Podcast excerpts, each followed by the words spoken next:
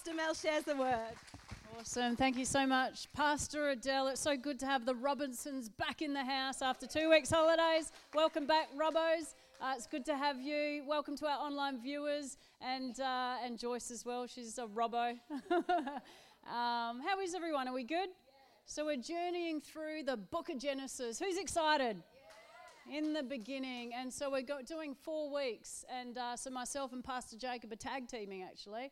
And uh, but first of all, just to kick off, we're going to watch a short clip, and it's going to give us an overview of chapters one to eleven. And then in two weeks' time, we'll uh, watch an overview of chapters twelve to fifty, because there's fifty chapters in the book of Genesis. So if you turn your eyes to the screen, that'll be awesome. The book of Genesis it's the first book of the Bible, and its storyline divides into two main parts. There's chapters 1 through 11, which tell the story of God and the whole world. And then there's chapters 12 through 50, which zoom in and tell the story of God and just one man, Abraham, and then his family. And these two parts are connected by a hinge story at the beginning of chapter 12. And this design it gives us a clue to how to understand the message of the book as a whole and how it introduces the story of the whole Bible. So the book begins with God taking the disorder and the darkness described in the second sentence of the Bible, and God brings out of it order and beauty and goodness. He makes a world where life can flourish. And God makes these creatures called humans, or Adam in Hebrew. He makes them in his image which has to do with their role and purpose in God's world. So the humans are made to be reflections of God's character out into the world, and they're appointed as God's representatives to rule his world on his behalf. Which in context means to harness all of its potential, to care for it, and make it a place where even more life can flourish. God blesses the humans. It's a key word in this book. And he gives them a garden. It's like a place from which they begin starting to build this new world. Now, the key is that the humans have a choice about how they're going to go about building this world. And that's represented by the tree of the knowledge of good and evil. Up till now, God has provided and defined what is good and what is not good. But now God is giving the humans the dignity and the freedom of a choice. Are they going to trust God's definition of good and evil, or are they going to seize autonomy and define good and evil for themselves? And the stakes are really high. To rebel against God is to embrace death because you're turning away from the giver of life himself. This is represented by the tree of life. And so in chapter 3, a, mysterious figure, a snake, enters into the story. The snake's given no introduction other than it's a creature that God made. And it becomes clear that it's a creature in rebellion against God, and it wants to lead the humans into rebellion and their death. The snake tells a different story about the tree and the choice. It says that seizing the knowledge of good and evil are not going to bring death, that it's actually the way to life and becoming like God themselves. Now, the irony of this is tragic because we know the humans, they're already like God. They were made to reflect God's image. But instead of trusting God, the humans seize autonomy, they take the knowledge of good and evil for themselves, and in an instant, the whole story spirals out of control. The first casualty is human relationships. The man and the woman, they suddenly realize how vulnerable they are now. They can't even trust each other. And so they make clothes and they hide their bodies from one another. The second casualty is that intimacy between God and the humans is lost. So they go and run and hide from God, and then when God finds them, they start this game of blame shifting about who rebelled first. Now, right here, the story stops, and there's a series of short poems where God declares to the snake and then to the humans the tragic consequences of their actions. God first tells the snake that despite its apparent victory, it is destined for defeat to eat dust. God promises that one day a seed or a descendant will come from the woman who's going to deliver a lethal strike to the snake's head which sounds like great news, but this victory is going to come with a cost because the snake too will deliver a lethal strike to the descendant's heel as it's being crushed. It's a very mysterious promise of this wounded victor. But in the flow of the story so far, you see this is an act of God's grace. The humans, they've just rebelled, and what does God do? He promises to rescue them. But this doesn't erase the consequences of the human's decision. So God informs them that now every aspect of their life together, at home and out in the field, it's going to be fraught with grief and pain because of the rebellion, all leading to their death. From here, the story then spirals downward. Chapters 3 through 11, they trace the widening ripple effect of the rebellion and of human relationships fracturing at every level. So there's a story about two brothers, Cain and Abel. Cain's so jealous of his brother that he wants to murder him. And God warns him not to give in to the temptation, but he does anyway. He murders him in the field. So Cain then goes on to build a city where violence and oppression reign. And this is all epitomized in the story of Lamech. He's the first man in the Bible to have more than one wife. He's accumulating them like property.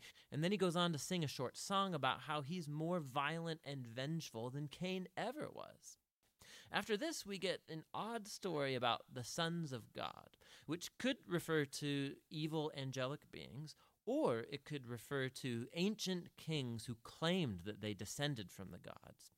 And like Lamech, they acquire as many wives as they wanted, and they produce the Nephilim, these great warriors of old. Whichever view is right, the point is that humans are building kingdoms that fill God's world with violence and even more corruption. In response, we're told that God is broken with grief. Humanity is ruining his good world and they're ruining each other. And so, out of a passion to protect the goodness of his world, he washes it clean of humanity's evil with a great flood. But he protects one blameless human, Noah, and his family, and he commissions him as a new Adam. He repeats the divine blessing and commissions him to go out into the world. And so our hopes are really high, but then Noah fails too, and also in a garden. He goes and he plants a vineyard, and he gets drunk out of his mind. And then one of his sons, Ham, does something shameful to his father in the tent. And so here we have our new Adam, naked and ashamed just like the first, and the downward spiral begins again. It all leads to the foundation of the city of Babylon. The people of ancient Mesopotamia, they come together around this new technology they have, the brick and they can make cities and towers bigger and faster than anybody's ever done before. And they want to build a new kind of tower that will reach up to the gods and they will make a great name for themselves. It's an image of human rebellion and arrogance. It's the garden rebellion now writ large. And so God humbles their pride and scatters them. Now, this is a diverse group of stories, but you can see they're all exploring the same basic point. God keeps giving humans the chance to do the right thing with his world, and humans keep ruining it. These stories are making a claim that we live in a good world that we have turned bad, that we've all chosen to define good and evil for ourselves, and so we all contribute to this world of broken relationships, leading to conflict and violence and ultimately death. But there's hope. God promised that one day a descendant would come, the wounded victor who will defeat evil at its source. And so, despite humanity's evil, God is determined to bless and rescue his world. And so, the big question, of course, is what is God going to do? And the next story, The Hinge, offers the answer. But for now, that's what Genesis 1 through 11 is all about. Well, there you have it. Let's pray. Lord, we just thank you for your word, Father God. We thank you that your word does not return void, Lord God. We pray that your word go forth this morning, Father, and uh, we just pray that it land on good soil, Lord God. We ask for a harvest, Lord, of 60, 30, 60, 100 fold, Father. We commit your word to you, Lord God, in Jesus' name. Amen. You know, I find in life that no matter what we're going through, no matter what circumstance we face, no matter you know, if we're dealing with marriage issues, workplace issues, whether we're dealing with addiction, whatever they, that may look like in your life, if you're dealing with um, you, you, you're dealing with a certain issue that you just don't know what the answer is. You just you're coming up against something and you just don't know uh, what the next step is. No matter what in life we go through, and we all go through stuff, right? Who hasn't ever been through anything? Hey, if you're human sitting in the room, we all face certain circumstances, don't we? If you're seeking healing and you're desperate for healing. But I find that no matter what, it always comes back to in the beginning. In the beginning. And in Genesis chapter 1, verse 1, it says, In the beginning, God created the heavens and the earth. Now the earth was formless and empty, darkness was over the surface of the deep, and the Spirit of God was hovering over the waters. In the beginning, God. In the beginning, God. That has to be our starting point, doesn't it? Regardless of anything, it has to be our starting point. And that's how the Bible starts. In the beginning, God. No matter what you're going through, no matter what circumstance you face, no matter what you're coming up against in life, that wayward child, that addiction, that whatever it may be, workplace issues, we have to go back to in the beginning. It says here, his spirit was hovering over the waters. He was already there, he's always been here. His spirit was hovering over the waters. He was, he is, and he's yet to come. He was, He is, and He's yet to come. The Bible says in Revelation chapter 1, verse 8, I am the Alpha and the Omega, the beginning and the end, says the Lord God. I am the one who is, who always was, and who is still to come, the Almighty One. He's been there from the start and he's going to be there at the end. How awesome is that? That's good news this morning. He isn't a God who made us and left us to our own devices. You know, that's what deists believe deism. It's a, it's a uh, this is what they believe. They believe that, that God created the heavens and the earth. They believe that God created mankind just as we do, but that's where the similarities end. Deists believe that our God, though, is not an interactive God. They don't believe he's a personal God. They don't believe he, he interacts with us. You know, Albert Einstein, the world's most famous scientist, was a deist. He believed in God, he believed in the God of creation. He believed uh, that God set things in motion, that He created the universe and set things in motion, that He, that he put things into place. You know, He put natural laws into place so that the universe could operate by itself. But that's where God's work ended. And that's what they believe that humanity is on its own, left to our own devices. They believe that this God does not enter into a personal relationship with us. But nothing could be further from the truth. We know that, right? As believers, nothing could be further from the truth. Because in the beginning, God created the heavens and the earth. He created light and darkness. He created the sky. He created the land and the sea. He created the birds, the fish, and the animals. He created the fruits and the trees. He created night and day. And then he created mankind. He created you and me. And we read in Genesis chapter 1, verse 26 Then God said, Let us make mankind in our image, in our likeness, so that they may rule over the fish in the sea and the birds in the sky, over the livestock and all the wild animals, and over all the creatures that move along the ground. So God created mankind in his own image. In the image of God, He created them, male and female, He created them. So it says here, if we just backtrack, it says, Let us make mankind. Let us make mankind in our image and in our likeness. The question is, is who is us? It doesn't say me or my, it says our. Us. And what we see here is God the Creator speaking about the Trinity. He's talking about the Father, Son, and the Holy Spirit.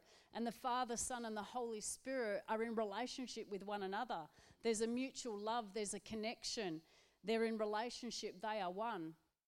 And so we find that out of that relationship, out of that overflow, God created us. So we were created out of relationship for relationship. And so it makes no sense that this God of relationship would create us and then leave us to our own devices. It makes no sense that this God of relationship isn't interested in the details of our lives. He's interested in every detail. You might think that he's not because he's this big God that created the universe. Oh, what would he care? But he's interested in every single detail of your life. You know, sometimes you think you're going through stuff and you think it's too silly to talk about with someone. You know, you think, oh, I should be done with this by now. But God is not like that. He's interested in every single detail of your life. You know, it makes no sense that this God of, of, of relationship would create us and then not interact with us. It makes no sense at all. These scientists, these famous, you know, Albert Einstein, I, I, respect him, but it makes no sense that this God of relationship, who created us out of relationship, to not be in relationship with us. He didn't create a closed uh, universe, He created where God could come in and interact in and through time. That's our God, the Father, the Son, and the Holy Spirit, the God of relationship, creating us out of relationship for relationship. This God of the universe who did set things in motion, who is ordered and rational. Yes, all those things are true. All those things are true, but He is also a God who cares. He's a God who cares and He's a God who loves. God is love and He can't help but love. We've heard that as a common theme this morning. He can't help but love. God is a God of relationship. And so, whatever we're going through, whatever circumstance we face, whatever issue we're coming up against, we have to go back to in the beginning. In the beginning, God. He has to be first and foremost. And so the question is is what is God saying? Where is God leading and what does God want? You know, as born again believers, we're not in charge of our own lives without any accountability and without any submission. There has to be accountability and there has to be submission. We don't just get to do what we want, when we want, and how we want. That might sound nice, but it's not really a life that we want to live. Yeah. And I know the words accountability and submission might kind of do things inside of you, but that's what we're called to so that we can live our best life possible. It's so key. Yes, we have authority. We have authority, but it's in God. It has to be in God. We can't walk around in our own authority without accountability and without submission.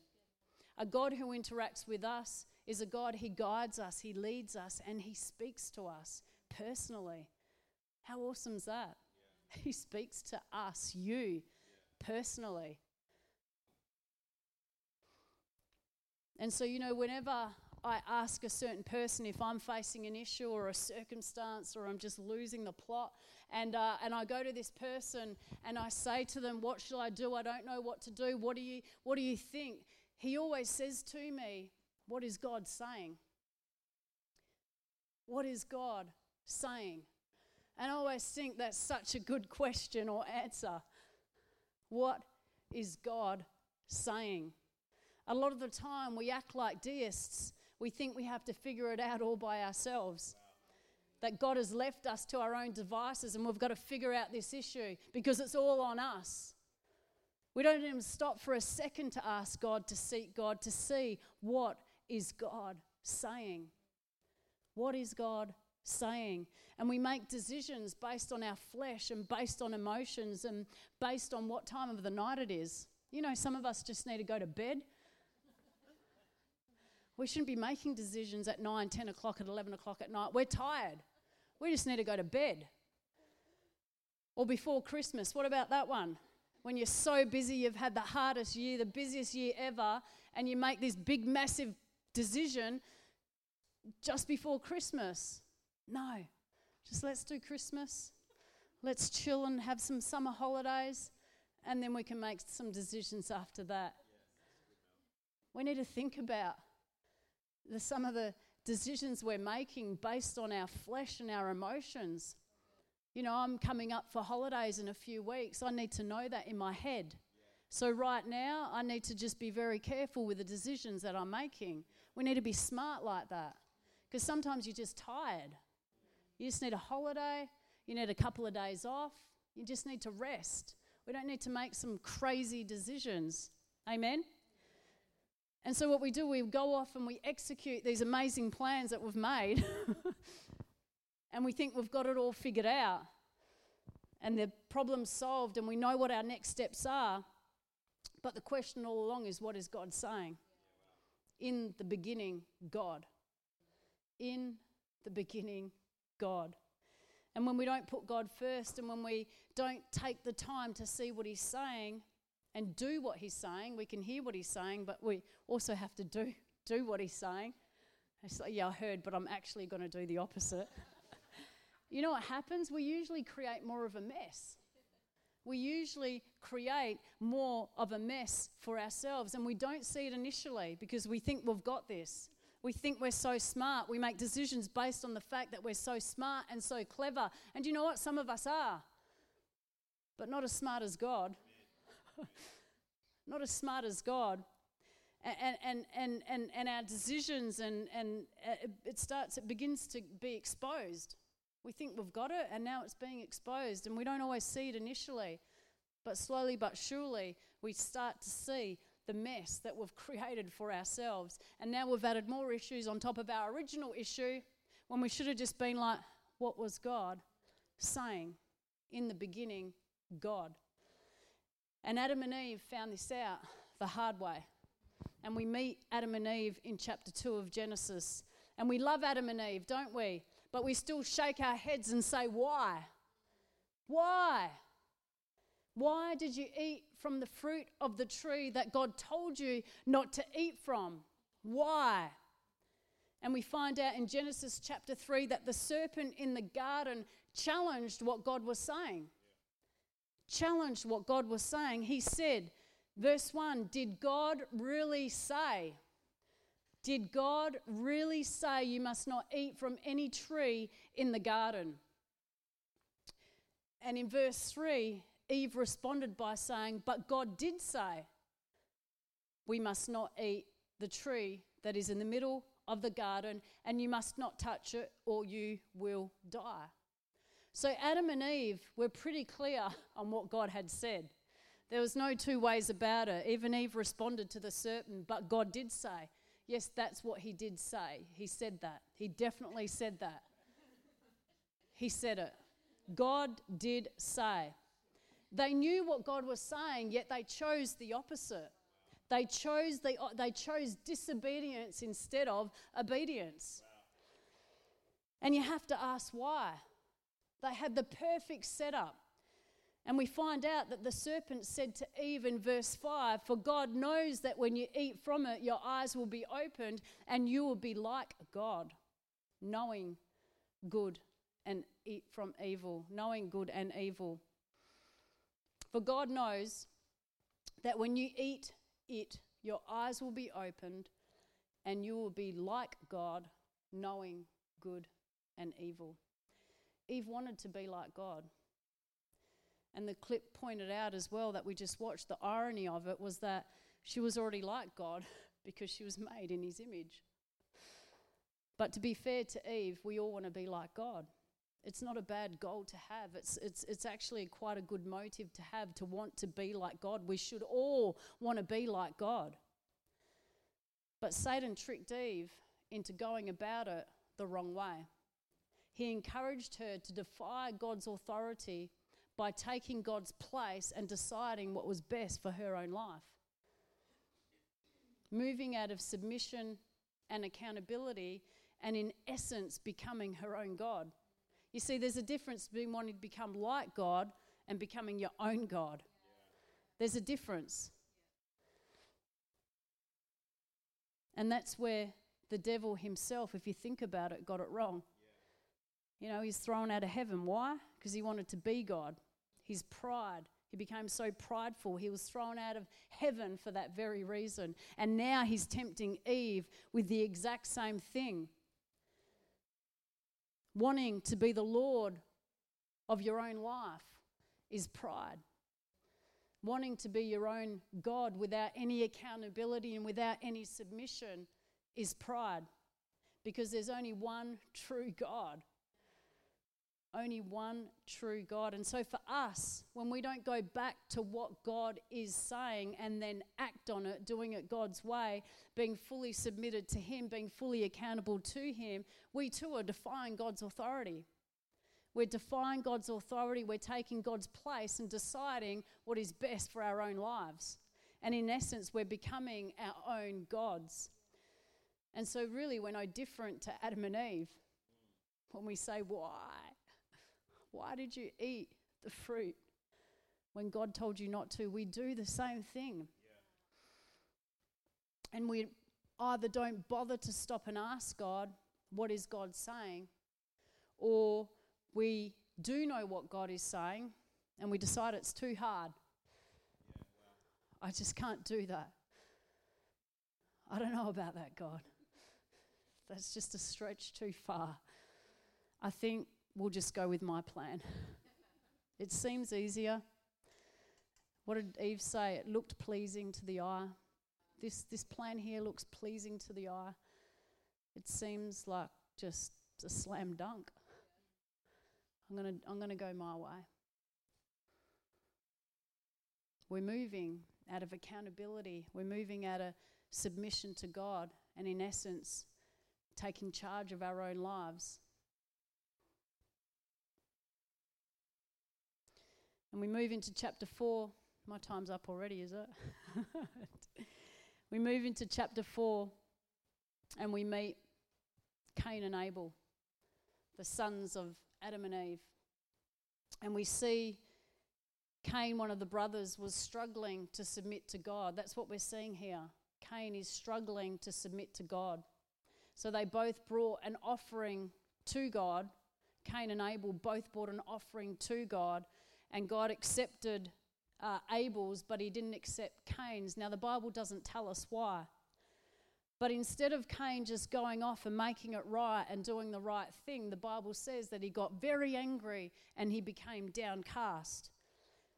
How many times do we go off and do our own things and then we get very angry at God and very downcast and all sulky and depressed and, well, I'm just not going to do anything anymore? And so Cain had an opportunity to go make it right and he chose not to. And in Genesis 4 6, it says, Then the Lord said to Cain, Why are you angry? Why is your face downcast? If you do what is right, will you not be accepted? But if you do not do what is right, sin is crouching at your door. It desires to have you, but you must rule over it.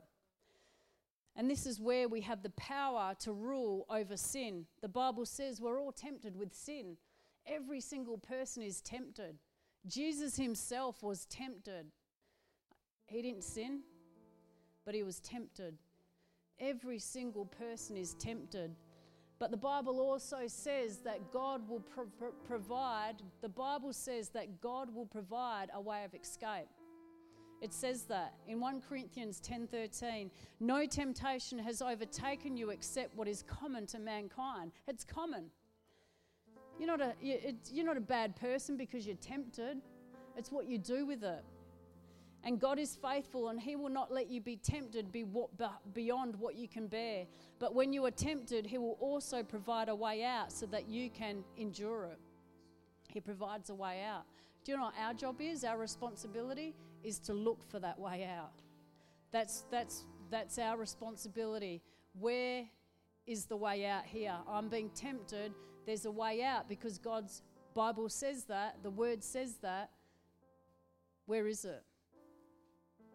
That's our responsibility. When God said to Cain that he must rule over the sin that was crouching at his door, that's when Cain had an opportunity to listen, to repent.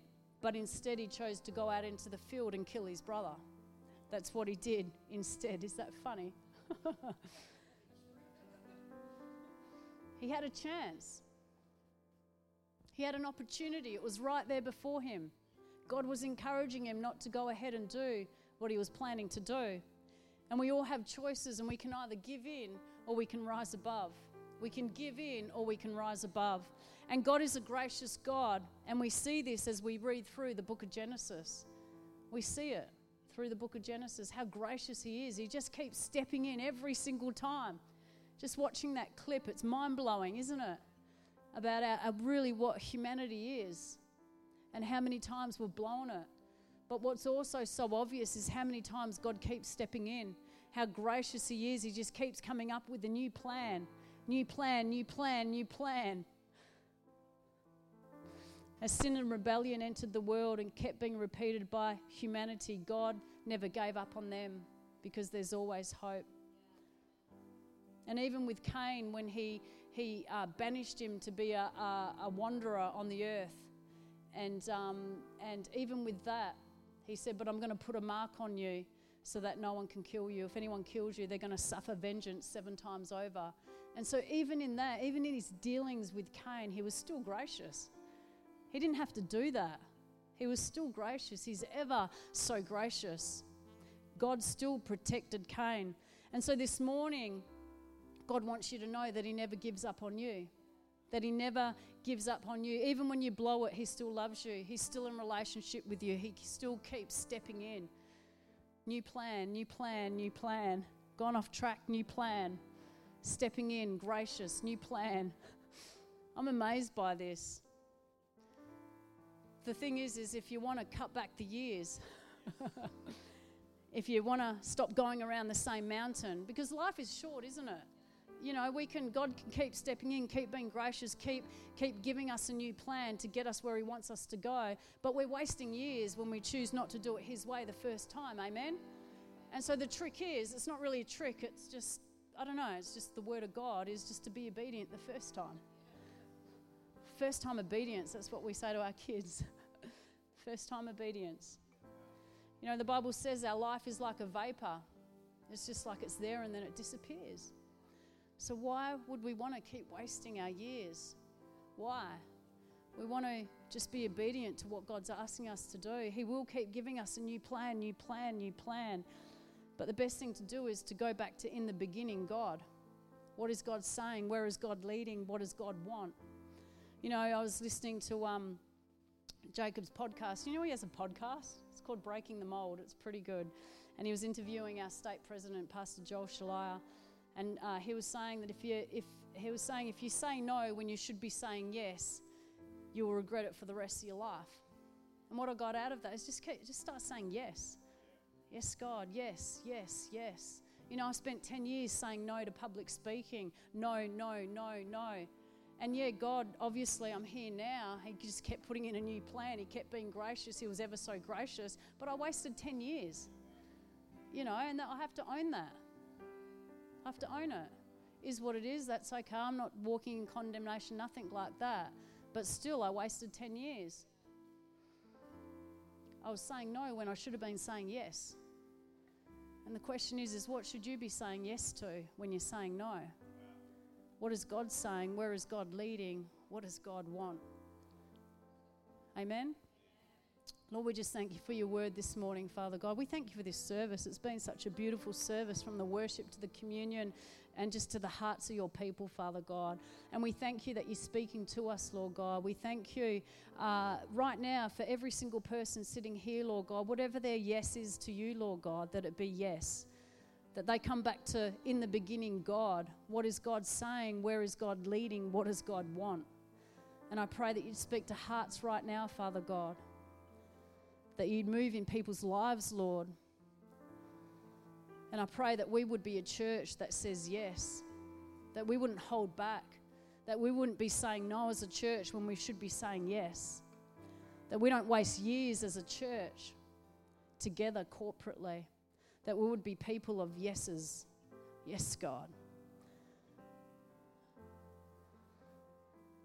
We thank you that you love us, and we thank you just through looking at the book of Genesis, we see how you just keep stepping in, coming up with new plans. And we're excited for, as we continue on this journey, to see, to continue to see your plan, Father God. Have your way in our lives, Lord.